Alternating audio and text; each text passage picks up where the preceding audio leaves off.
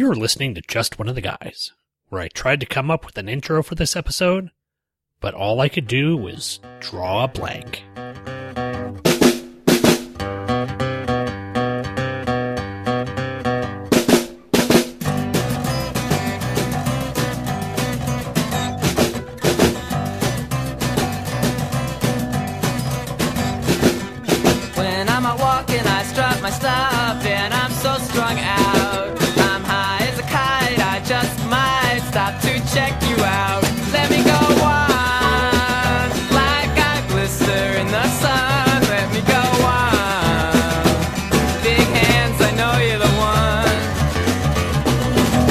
Hello, everyone, and welcome to a 10 year anniversary reunion of Just One of the Guys, a Green Lantern podcast hosted by the Two True Freaks Internet Radio Network. And no, unfortunately, it's not a 10 year anniversary. I haven't even been going for more than three, actually. But we are covering a anniversary here at the Just One of the Guys podcast in the Comics Day, as Kyle goes back for his high school reunion. Yeah, and he meets essentially all the people that you would think that you would meet at your high school reunion, from the jock douchebags to the pregnant moms with seven or eight children to just the annoying people that you never wanted to meet again. It's essentially Grosse Point Blank, written for Green Lantern. Plus, we're also going to be covering in our second book a little story called Green Lantern Evil's Might, which is an Elseworld story, which pits Green Lantern Kyle Rayner in the middle of the Boss Tweed era of New York politics. It's an interesting story about Irishmen dealing with, well, corrupt businessmen in New York City. Plus, we'll also be getting to some of your emails and uh, basically talking about the comics. So, after we get done with these podcast promos, like usual, we'll be getting right into our coverage of the Green Lantern comic that obviously took a cue from a John Cusack movie. Let me go on, like I blister in the sun. Let me go on. Big hands, I know you're the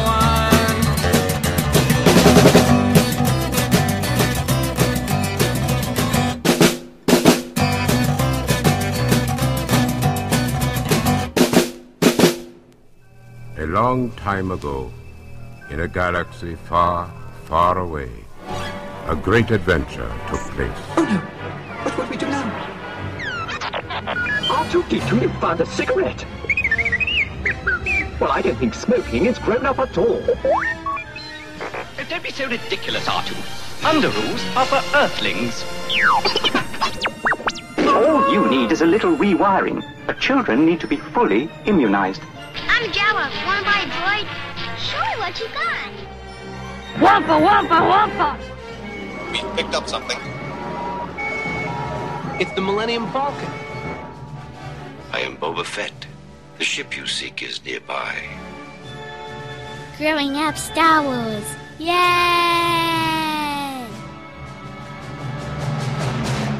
Available the first Monday of every month at twotruefreaks.com. Offer expires May 31st, 1980. You like cheap comic books, right? Well, I'm Professor Allen, and I talk about cheap comic books on the Quarterbin podcast. In every episode, I'll dissect a single comic from my collection, as long as I paid no more than 25 cents for the issue. Forget about $4 new comics that you can read in 4 minutes, or crossover events that can cost a hundred bucks to collect. Join me in the Quarterbin, where even bad comics are a bargain, and good ones are a steal. The Quarterbin Podcast is part of the Relatively Geeky Podcast Network. Visit us at relativelygeekypodcast.blogspot.com or search Relatively Geeky or Quarterbin Podcast in iTunes. I guarantee it'll be worth every penny. And we are back. But before we get to what we're obviously looking forward to, the wonderful Grosse Point Blank version of Green Lantern, let's go ahead and check out the Just One of the Guys email bag to see what you wonderful listeners have written in this time out. You've got mail. Pattern baldness. And our first letter comes in from my good friend of the Great White North, Scott Davis. And Scott Davis writes in with the title of his story of his story. His email, House on Fire. He says, Hi Sean, I hope everything's going well in the Sooner State. Well, it's it's hot and cold here. We've had a couple of warm days in the past couple of days, so that's interesting. He says, I've caught up on some of your Green Lantern issues, and I'd like to comment on them if you don't mind. Please go ahead. Green Lantern 140 he says, I found this a boring issue. Nothing really happened except for some good old man jokes and a weird fight between Kyle and Alan Scott at the end. If this were the first Green Lantern I had read, it would be tough to get excited to pick up the next one. I agree that the splash page of the Gay and Lesbian Dance Club on page 5 is drawn very awkward. But the splash page of Alan and Kyle on page 11 was fantastic, and the image of Kyle on page 20 releasing the ion power was awesome. You said it perfectly. Despite the art looking a bit off at times, Darryl Banks' artwork will definitely be missed. The letters page in this issue addresses the Terry coming out issue in 137, and I was impressed to see that DC was balanced enough to post some of the negative reviews. I enjoyed the issue, and it was too bad that so many people in this world are still so misinformed and unaccepting of Terry's sexual preferences that they really make themselves sound ridiculous on paper. Yeah, it was. I wouldn't say progressive, but it was at least nice that DC printed some dissenting opinions. I know there are people out there who still look at homosexuality as abhorrent and wrong, and it's it's a difficult issue it's one of those things where we just have to get over our uncomfortable feelings about it. I, I, I don't want to get political on this. You know, I I will just agree with you, Scott, that it was a good thing that they decided to publish both sides and allow people to air their differences. But nowadays, I think you kind of have to come down on the side that it is just what it is, and you need to at least be accepting of it, but you don't have to approve of it. How about that? Anyway, going back to the email, he says Green Lantern number 141, House on Fire Part 1. During your review of this issue, you summed up perfectly what I'm thinking about this run on Green Lantern also. I was really happy with what Ron Marz was doing, and he definitely went out, on top with some of his best writing near the end of his run. I'm sure Winick is a nice guy and all, but his writing isn't grabbing me at all. In Winick's defense, though, Ron Marz's run is a tough act to follow. Eaglesham's artwork in this issue is fantastic, though. He's definitely got a good handle on drawing women, that's for sure. Fatality looks absolutely amazing. And it is very weird that John is visiting Fatality in prison with his hilarious Matrix style sunglasses, all that Laurence Fishburne made famous. I'm not sure where this is going at all. I agree with you, a lot of writers don't know what to do with John, and it's still evident in the current series. Check out Green Lantern Corps number 36 for his bizarre encounter with the Star Sapphires. Jade's gender comment about how she's not a threatened female on page 11 definitely came out of left field. Winick must have some feminist friends that are like this and needed to comment about them. Winick's tribute to the firefighters on page 15 is excellent, though, and then, ugh, page 20 with the very graphic, the back of Kyle's skin burned, but it's funny how his butt is fine. Yeah, I was I don't know how, you know, essentially his back got completely mauled by the fire, but no, his tush completely unharmed. Guess you know you can't can't harm Kyle's tush; it'll just turn too many people off. Who knows? The splash of the '90s looking villains is hilarious. The Red Sonja ripoff looks amazing, though. Yeah, um, aesthetically, her design was appealing. We'll go with that. Going back to the email, Green Lantern 142, House on Fire Part 2, this was an okay issue, and I agree the art wasn't very good. Uh, if I was John, I'd want to visit Fatality in prison again, too, after their last encounter. Oh, you mean where she basically took off all her clothes? Mm. I guess this one is for the ladies. yes, John gets to take off his clothes, so there you go. It's uh, it's quid pro quo. They're, they're, you know, she does something for him, he does something for her. Fatality got naked in the last issue, and John gets naked in this one. On page 12, John's paralysis is all in his head. Are you serious? Well, uh, if you've read any further, yeah, you kind of understand what the problem was. Come on, Winick, Scott says. On page 13, it was nice to see Jade's beaver construct. Again, humorous. Which uh, Scott says has been a national symbol of Canada since 1975. So Canada's national symbol is the beaver just let that sit there. I think there's a huge mistake at the end of this issue. On page 22, Kyle refers to Effigy as being Jenny's brother. I swear I, I reread the last three pages at least 10 times and I still come to this conclusion. On page 20, Jade calls him Martin and is holding him really close, and he responds to her as Jen. Then on page 22, Kyle says that he's your brother and Jenny does it tonight. Am I missing something, or is Winick confused me again with one of his weird Winickisms? I don't know what was going on with that. That was just something. I don't know. It's it's probably not going to be explained, and it's probably best if you don't think about it much. Anyway, Scott concludes with thanks, Sean, and have a great week, Scott. Well, thank you, Scott, for writing in. I appreciate uh, getting a chance to read your email, and I appreciate you writing in. Scott uh, has always been a great fan of both this and Lantern Cast, and it's always great to have his emails. Thanks again, Scott. But that does it for emails. If you want to write in, like I said, at the end of the show, you'll get the email address. It's just one of the guys podcast at gmail.com. Feel free to write in if you'd like. But for now, we're going to close up the email bag and go ahead and head into our coverage of Green Lantern number 153. Green Lantern number 153 was cover dated October 2002 and released on August 14th of 2002. It had a cover price in the US of 225 and 375 in Canada. The title was You Can Never, Never, Never Go Home Again. The writer again was Judd Winick, penciler was Dale Eaglesham, inker Rodney Ramos, colorist Moose Baumann, letterer Kurt Hathaway, assistant editor Morgan Dontanville, and editor was Bob Schreck.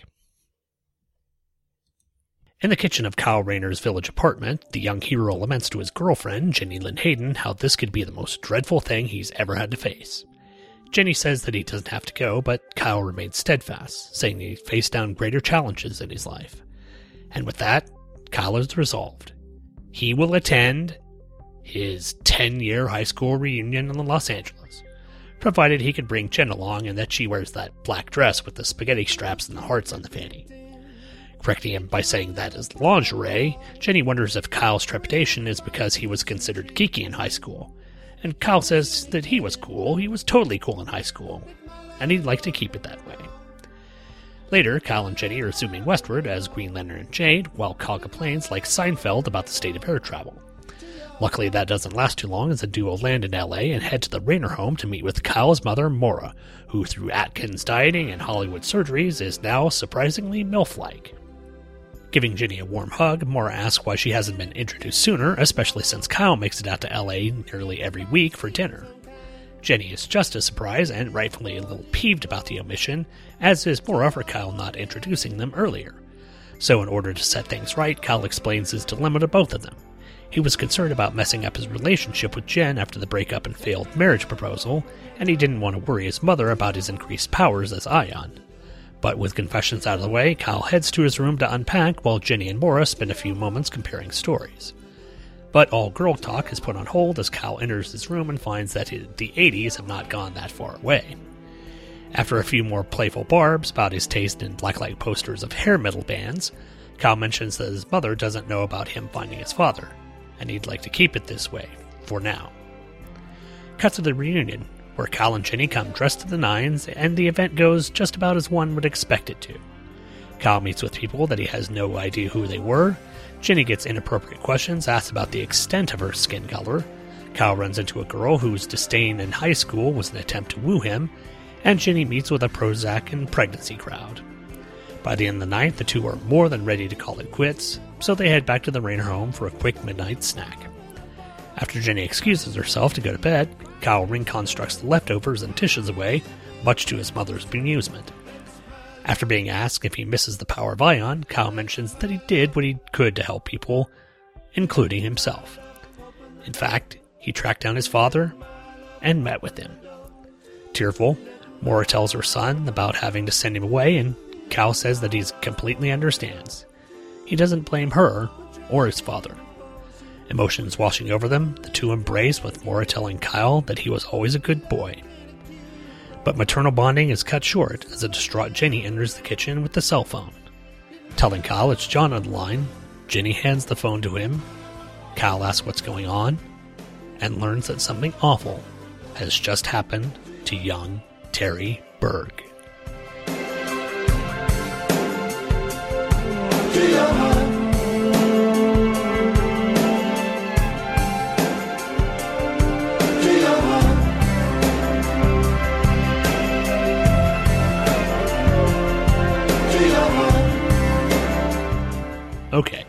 This essentially could have been an one joke issue dealing with Kyle attending his high school reunion, very much like Grosse Point Blank, and yes, there were elements on there, but instead it's actually another multiple story drama dealing with Kyle and his family rather than dealing with Green Lantern.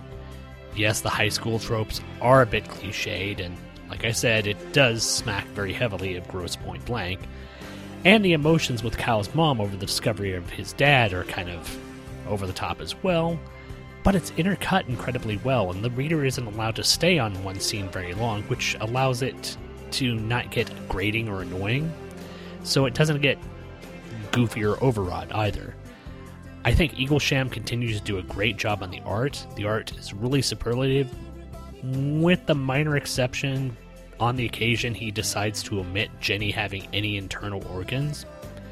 But other than that, this was a really good issue, with an ending that's going to lead into one of the more controversial issues of Green Lantern. Um, we're going to be covering that here in a couple of weeks. Well, we're going to be covering that obviously in a week, and I'm interested to hear what people will think about that because, yeah, it's a pretty important issue of Green Lantern. But that's all I have specifically. Let's or that's all I have generally. Let's go specifically and start with the cover. Once again, Scott Williams and Jim Lee do the cover, and this is what leads you to believe that this will be kind of a goof of an issue. You've got Kyle in his Green Lantern uniform talking to a person in a parrot mascot uniform. Kyle's looking really awkward, and Jen's standing behind him in the background, and Unfortunately, Jim Lee draws Jen to be far too skinny as well. I mean, that's Jim Lee's style, though, but it's an interesting cover. It's decent enough, but yeah, from looking at the cover, you're just going to think this is going to be kind of a goof of an issue. Plus, showing up at your 10 year reunion in your Green Lantern uniform, probably not the brightest thing to do. Pages 1 through 4, one of the things I also kind of I'm kind of disappointed with the Eaglesham with. He seems to get a really good job depicting Jenny's facial expressions throughout these first four pages, but Kyle seems like kind of a blank. He doesn't have as much definition to his face, in fact, in some places he look, looks very bland. There's only a couple of panels in here where he actually looks like he's showing any emotion at all, while Jenny throughout the entirety of the scene is very well rendered. It's it's just a disconnect. Maybe Eaglesham just prefers drawing the female, you know, the form of the female face more than he does the male.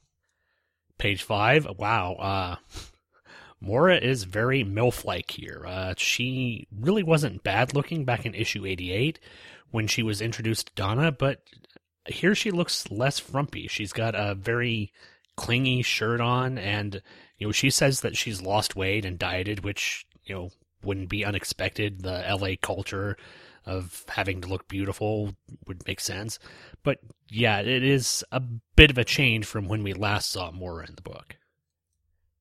Page six. Again, we get the trope of Kyle not wanting to introduce his girlfriend to his mom, which was one in issue 88 as well. But then on pages 7 and 8, however, Winick does a good job of scripting Kyle's explanation of why he's kept them apart for so long. That doesn't seem as forced as the situation. Kyle loves both of these women in his life, but he's just uncomfortable about how they might interact. And I think Winick does a good job of allowing Kyle to explain why he's been acting this way.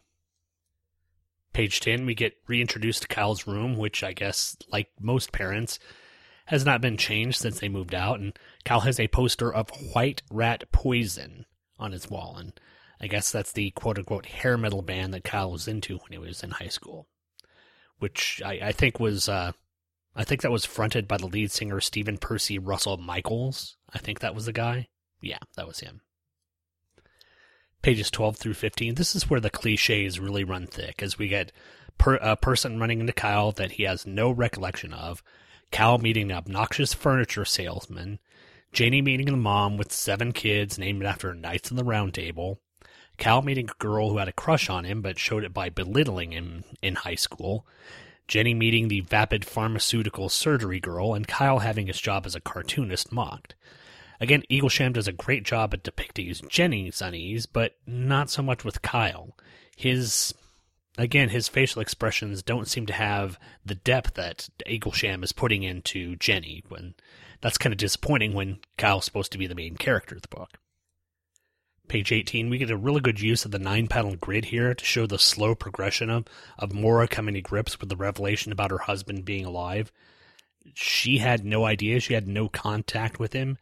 In fact, I don't think Kyle has ever mentioned to her before that he had any interaction with with his father or with his uncle up until this point. So that she's finding out that he's alive, it's really well depicted on these pages. And the nine panel grid allows for that slow progression and gives it a, a very cinematic quality. Then that moves into page 20, which is, again, the artwork really sells it. It's, it's just a couple of panels of Kyle and Maura hugging, realizing that, you know, they're, they're still a family. And that despite all the things that they've gone through and all the tragedy and them not having her not having her husband and Kyle not having his father that they still love each other and it's it's a very touching moment and Eaglesham sells it with the art here. This is where he really excels here. But then all of that is broken up by this by this phone call and again Eaglesham just excels. And, and here here he actually does a great job with Kyle on these last on this last page is we've got a four panel grid and the first panel is Jenny handing Kyle the phone and you only see her lower jaw and you see her lip and she's very you can tell she's distraught. Her her her facial expression from her mouth is very downtrodden. And you see Kyle from the side talking to John and then suddenly just him breaking down in tears so you know something really tragic has happened and we're going to find out about it next issue but for now that's it. It, it, was a it was a good issue, an unexpected issue from what I thought would be coming with the cover, but very, very enjoyable change. Let's go see what we have for ads, though. It's time to take a look at those. On the front inside cover, again, we have another ad for Corn Nuts, uh, Corn Gone Wrong. This time it's barbecue flavored one with a uh, ear of corn spray painting a brick wall saying Corn Gone Wrong on it everything hardcore. Let's see, surprisingly hard, hardcore corn snacks in eight mean flavors. Yeah, there you go, corn nuts. Then you get another advertisement for a JVC boombox, and this was the time. I think Tom and DJ talked about this. at the time when boomboxes were sort of going out of style. This one, I think it has. This one is huge. It's got 460 watts.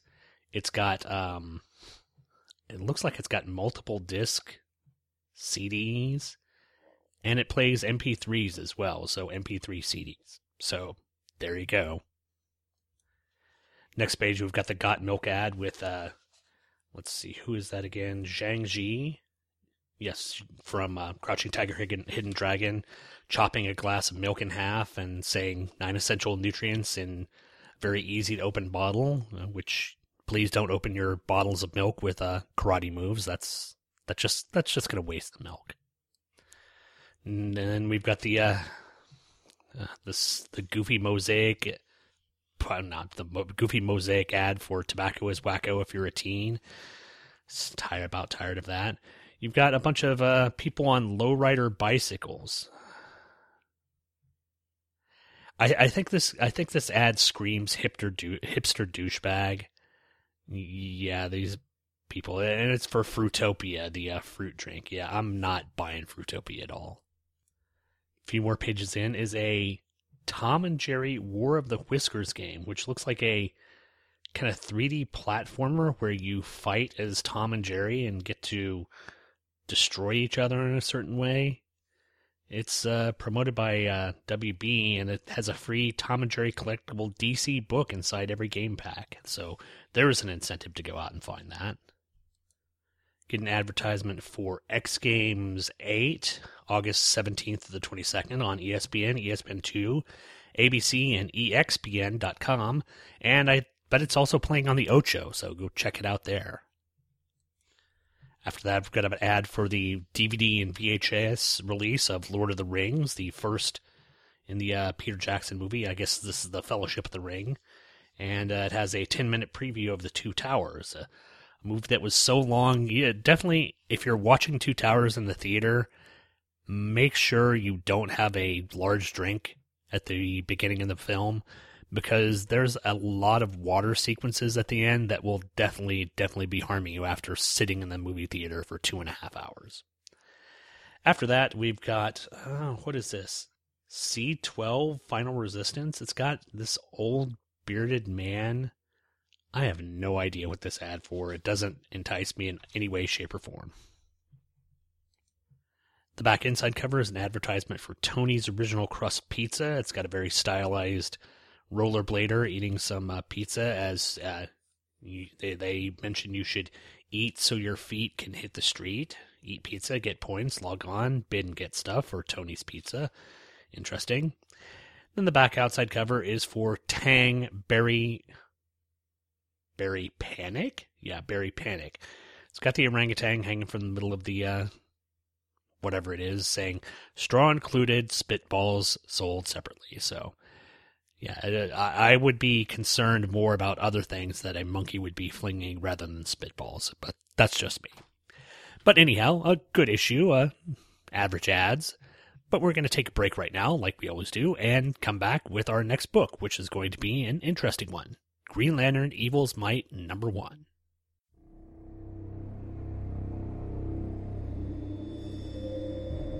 Imagine the world you have known all your life suddenly begins to change.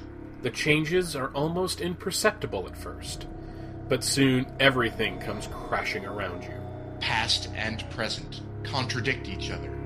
History is no longer immutable. Inconsistencies begin to pop up. New origins rendered stories only a few years old null and void. Those long gone are no longer dead. Worst of all, your friends and loved ones are vanishing or changing.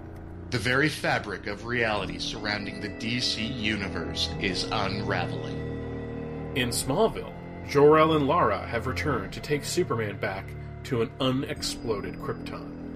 In Metropolis, Superman is faced with a multitude of Batmen. The time stream, made fragile by countless twists and myriad travelers, is now spinning out of control. Time is running out. Quickly. Only the greatest heroes of every era and reality can stop this crisis in time.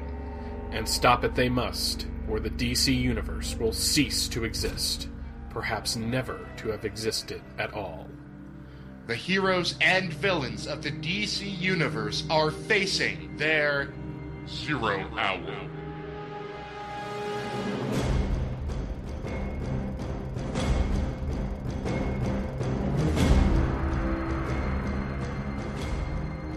In 1994, DC published Zero Hour Crisis in Time, a five issue miniseries designed to fix some of the continuity issues that had cropped up since the conclusion of the Crisis on Infinite Earths.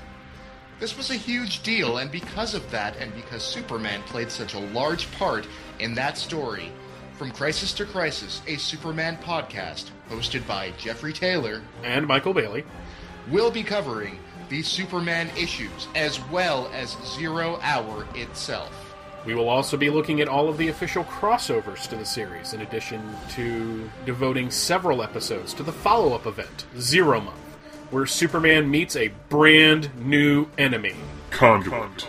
Zero Hour. Zero Month. Only at From Crisis to Crisis, a Superman podcast. From Crisis to Crisis can be found at the Superman homepage, which is located at www.supermanhomepage.com and is part of the Superman Podcast Network, which is located at www.supermanpodcastnetwork.com. Also, be sure to check out the Fortress of Baileytude, which is located at www.fortressofbaileytude.com. There you will find new episodes of From Crisis to Crisis, as well as all kinds of fun bits of business connected to Zero Hour and Zero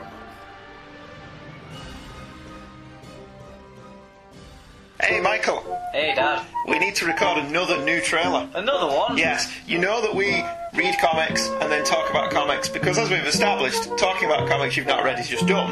Yeah, and you make me do it every Thursday. Well, we've moved. Have we? Yes, we have outgrown our old location. I don't feel like I've moved. And we have now moved to twotruefreaks.com. What was that again? twotruefreaks.com.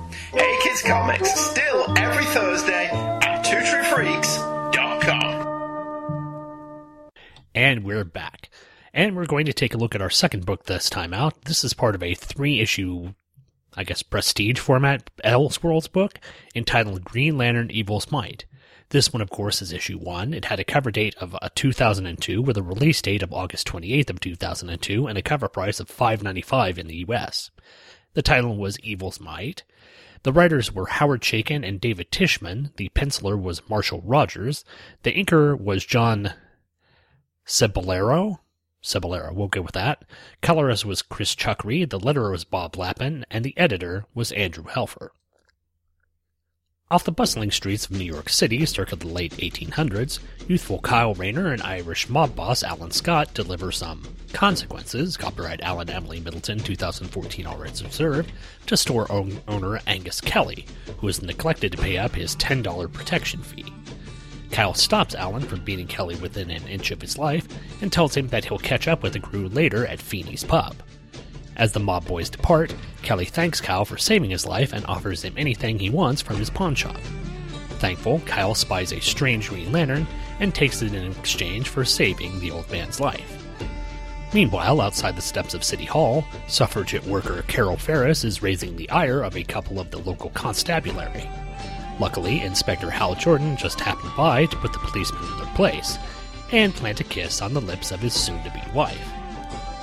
Cut to the offices of the New York Evening Graphic, where a mysterious artist who goes by the pseudonym Rain or Shine get it? Rain or Shine, Rain or Cow, you, you get it. Delivers his latest political cartoon lampooning Boss Tweed and his cronies. Accepting his pay, Kyle heads back to his rundown apartment, where he examines the linen he got from Mr. Kelly, finding a strange ring lodged inside it. As he puts the ring on, he's suddenly bathed in emerald energy and tossed out the window into the Hudson for his trouble. Wondering what just happened, Kyle swims to the shore and heads back home. The next day, Inspector Jordan is casing out Kelly Pawn as the police have found the proprietor dead inside the store. Certain that the Bowery Greens, the local Irish mob, have something to do with the murder, Jordan tells the copper that he wants to speak with Alan Scott. Over at the public library, Kyle is exiting with books relating to gemology and mal- magic talismans when he bumps into Carol Ferris, still petitioning people to sign for women's suffrage. Flustered by the run in and drawn in by the charm of Miss Ferris, Kyle, asks, uh, Kyle offers to sign the petition, provided she spends an evening with him. Probably not in that way, though. Despite the consternation of her friend, Carol accepts the offer as Kyle heads off to meet with Alan Scott. We get a quick scene of Boss Tweed discussing plans of funneling some money from the construction of the New York subway system, and it's off to Barnum's Congress of Anomalies, where Kyle and Alan are discussing his role with the Bowery Greens. Kyle says he's uncomfortable with the direction the gang is going in, and Alan tells him if he's worried about Kelly, he doesn't need to be. He went back and took care of it. For good. This prompts the start of a fight between the two, which is quickly broken up by a passing police officer. As the two part ways, Alan tells Kyle that they aren't done yet. Later that night, Kyle ponders his fate with the Bowery Greens, but decides instead to be a force for good as he dons the ring and uses it to extinguish a tenement fire and rebuild homes. The onlooking immigrants believe that the Flying Green Man is a leprechaun, but Kyle assures them that he's just a poor soul like themselves who's finally found the means to put his money where his mouth is. After another scene dealing with the shady business dealings and police brutality, we see Kyle and Carol meeting up for their quote unquote date at the unfinished arm of the Statue of Liberty. The two share their love for Irish folk songs as they walk together through the Bowery and end the night with a dinner at an out of the out of the way diner. Impressed with Kyle's manner, Carol invites him to a fancy dress ball that her father is hosting next Saturday, and Kyle graciously accepts cut to a brothel where the Bowery Greens are living it up with the ladies, until Inspector Hal Jordan bursts in asking questions about Alan and Kyle's parts in the murder of Angus Kelly. Alan thinks that Jordan is just jealous of Kyle cutting in on Jordan's woman, which gets him a cloud on the head for his troubles. Warning him not to ever speak ill of his fiancée, Jordan tells Alan to give him the location of Kyle Rayner. Meanwhile, Kyle is passing by the tenement he saved and rebuilt the last night. Unfortunately, the emerald energy gave out and the buildings collapsed, with the occupants just barely able to make it out in time. Pondering if what he's doing makes a difference, Kyle re enters his apartment to find young Jimmy working on touching up the latest Rain or Shine political cartoon. Jimmy says that he won't tell a soul about Kyle doing the drawings, so long as he allows the displaced youth to be his assistant. retreated to scenes of the Ferrises planning for the ball, a worker accident of the digging in the subway, an awkward dinner date between Carol and Hal, before retreating to the Ferris ball, where the, every member of the 1% are in costume. The elder Ferris makes the makes sure Inspector Jordan has made up with his daughter, while Kyle sneaks a quick dance with her while her beau is distracted. But the party is disrupted by Alan Scott and the Bowery Greens casing the joint and demanding all of their money, and for Kyle to make himself known. Unfortunately for Alan, Kyle does just that, in the guise of Green Lantern, and ends up taking down the gang and embarrassing Jordan in the process. As the crooks are placed in the paddy wagon, Jordan attempts to handcuff Green Lantern as well, but he easily escapes the shackles and flies off into the night, but not before witnessing Ferris slap his daughter for refusing to marry Hal Jordan, something which would garner him respectability amongst the city's elite. And as the story ends, we see Inspector Jordan reading the latest edition of the Morning Graphic, with the lead story of how the Green Lantern saved the day, while Jordan stood by and did nothing.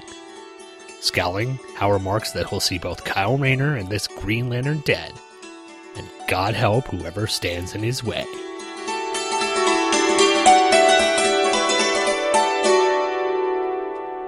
This is a well written, beautifully drawn Elseworlds comic that I would probably enjoy a heck of a lot more if I had really any real interest or knowledge of the goings on of late 1800s New York City politics.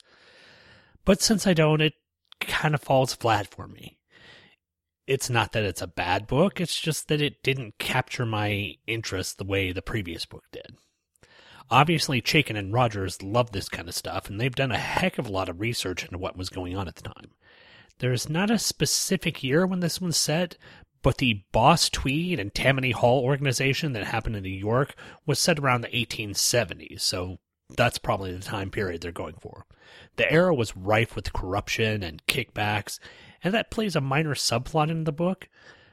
So if you're interested in New York politics of you know the late of the late 1800s and that sort of I don't know corruption going on within the city, then this is probably for you. The art by Rogers, however, is stunning, with incredible detail being put into the architecture and the clothing styles of the time. So, despite my disconnect from the books, I found them to be really enjoyable. At least this first one. I've got a few specific notes. Uh, on the cover, it's one of those sort of classic 1800 cityscape photos that you'd see in like a museum of this is the building of New York, and you've got that sort of sepia tone type look with a very Alan Scott Green Lantern drawn in on the cover. It's obviously not Alan because he's not the blonde character, it's Kyle, but his costume is very much the Alan Scott era costume. Uh, for instance, uh, Kyle is wearing his ring on the left hand on the cover, and I'll see if uh, throughout the book if that stays the case. Pages 5 through 8, the intercutting between scenes made the book feel more cinematic, but it also made it kind of difficult to synopsize.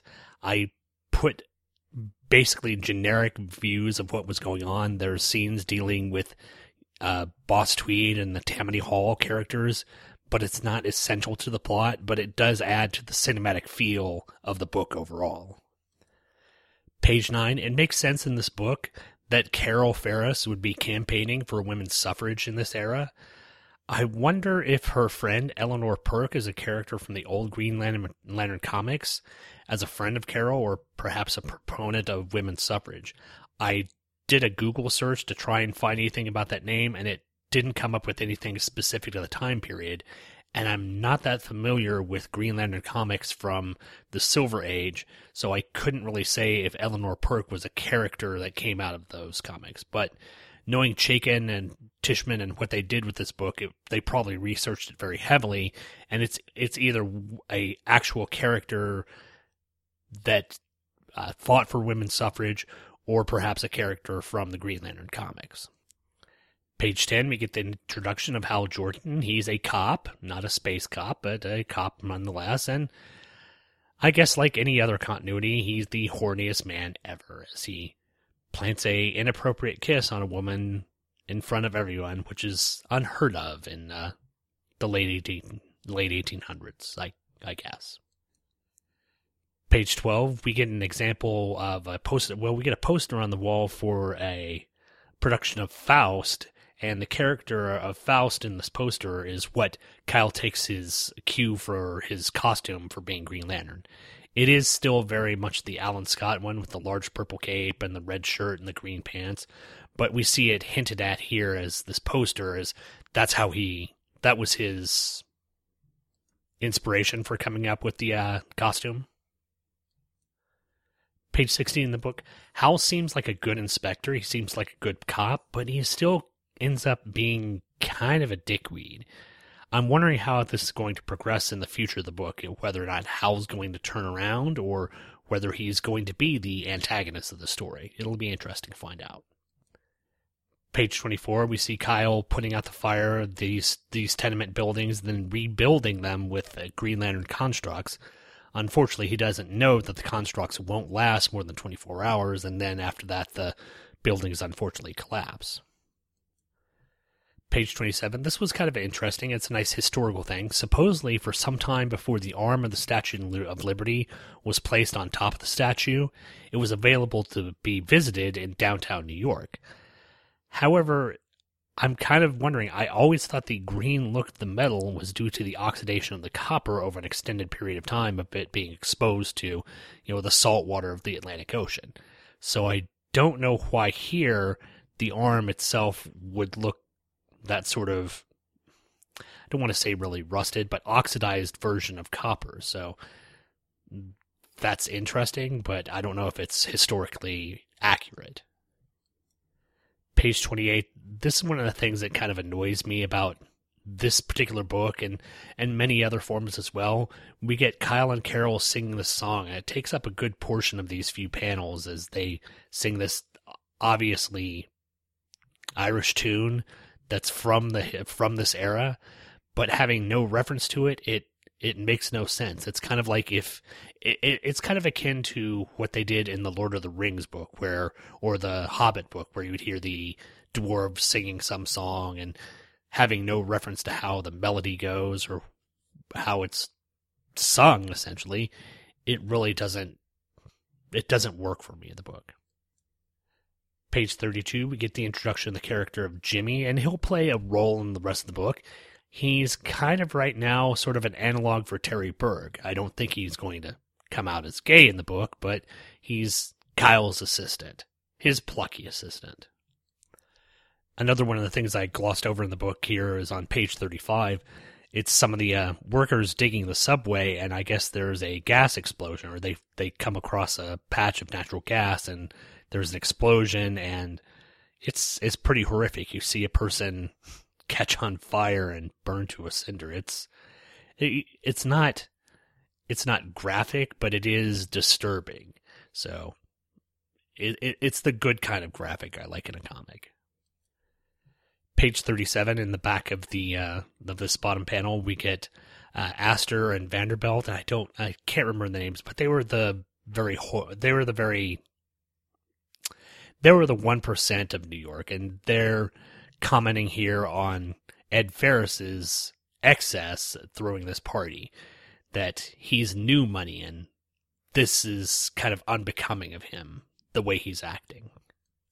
But then my last real note for the uh, issue is uh, this this one page splash here where Kyle and Carol are dancing, and Kyle's in his Green Lantern uniform, and Carol's in sort of a Statue of Liberty outfit, and it's it's really cool. They're they're dancing together, but if you look at the bottom, they're dancing on a cloud of emerald energy, which is kind of neat. They're floating above the ground, so it gives a nice ethereal quality.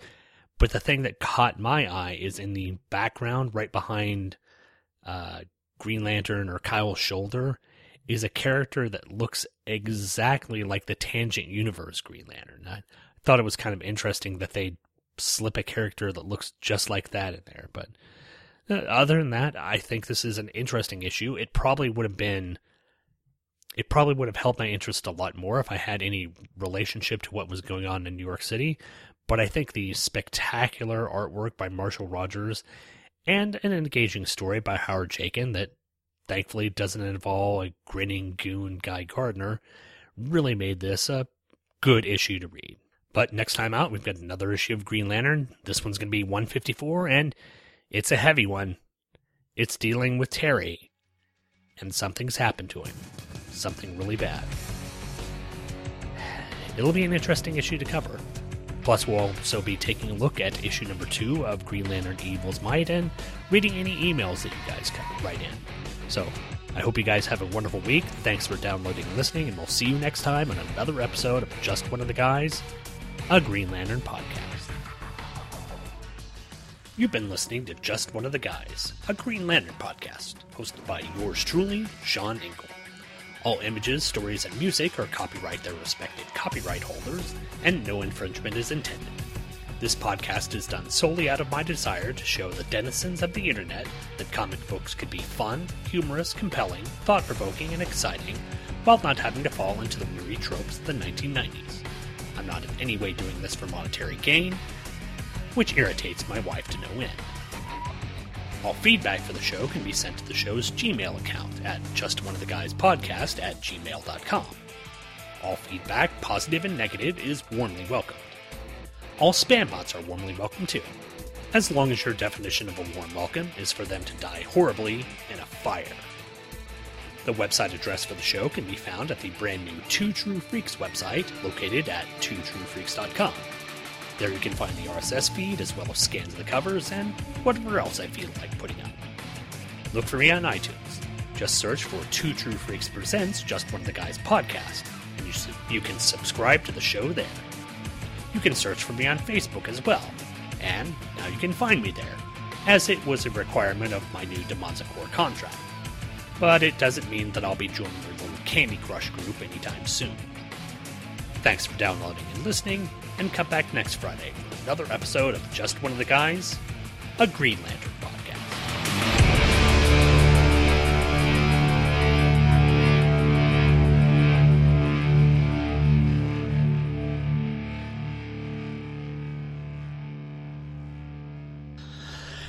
The opening music for today's show was the Violent Femmes and their song Blister in the Sun, off their album The Violent Femmes. This, uh, this song can also be found on the soundtrack for the movie Grosse Point Blank, a wonderful, really fun, and somewhat subversive John Cusack movie. If you'd like to buy either this song, the album by the Violent Femmes, or the movie Grosse Point Blank, you've made some good choices. And another good choice would be to go to twotruefreaks.com to click on the Amazon banner to take you to purchase these items. Whenever you go to twotruefreaks.com and click on the Amazon banner at the upper left hand corner of the page, you'll be transported to Amazon where you could buy CDs, digital downloads, movies, music, games, anything that the modern geek could desire. And all for incredibly low prices. And anytime you use the link at twotruefreaks.com to make a purchase at amazon.com, a small amount of your purchase price goes back to the website. You won't see anything extra taken out of your pocket, but it definitely does help the True Freaks out. So anytime you're thinking about shopping for Violent Femmes, CDs, or songs, make sure you use the link at twotruefreaks.com. That almost rhymed.